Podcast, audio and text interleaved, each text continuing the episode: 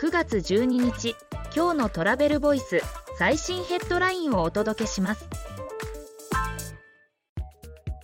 楽天ステイ CEO に聞いてきた宿泊事業の独自展開旅先テレワークの需要増で存在感。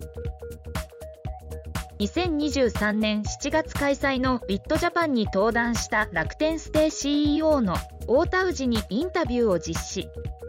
楽天トラベルが旅行事業を着実に成長させる一方で楽天グループとして独自の宿泊施設 B2B 事業などを通じて世界での展開も視野に入れる事業展開について聞いた。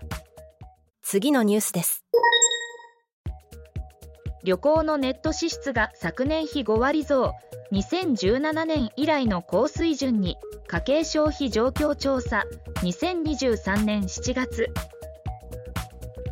総務省統計局が発表した家計消費状況調査2023年7月分によるとネットショッピング支出額は2万4249円で前年比10.5%増。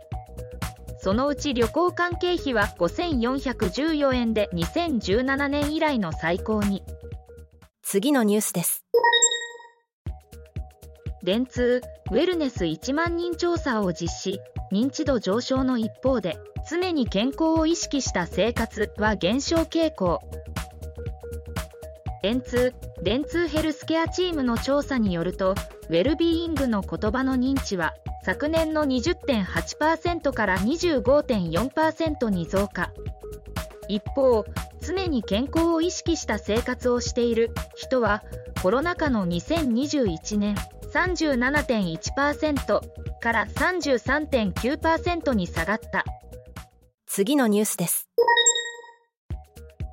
旅のサブスクハフ H 運営の株系スタイル社旅行特化の動画ソーシャルメディアを買収。動画や位置情報の技術ノウハウを獲得。ハブ系スタイル社は旅行特化の動画ソーシャルメディアリムリレムリーを開発提供するワンネーションを買収。動画処理技術位置情報処理技術ソーシャルメディアの運営ノウハウ獲得を目指す。次のニュースです。東急の宿泊サブスク次々に西鉄ホテルズが参画。九州地方のラインナップを強化東急が運営する定額正解夕型宿泊サービス次々に西鉄ホテルグループ国内18施設が参画。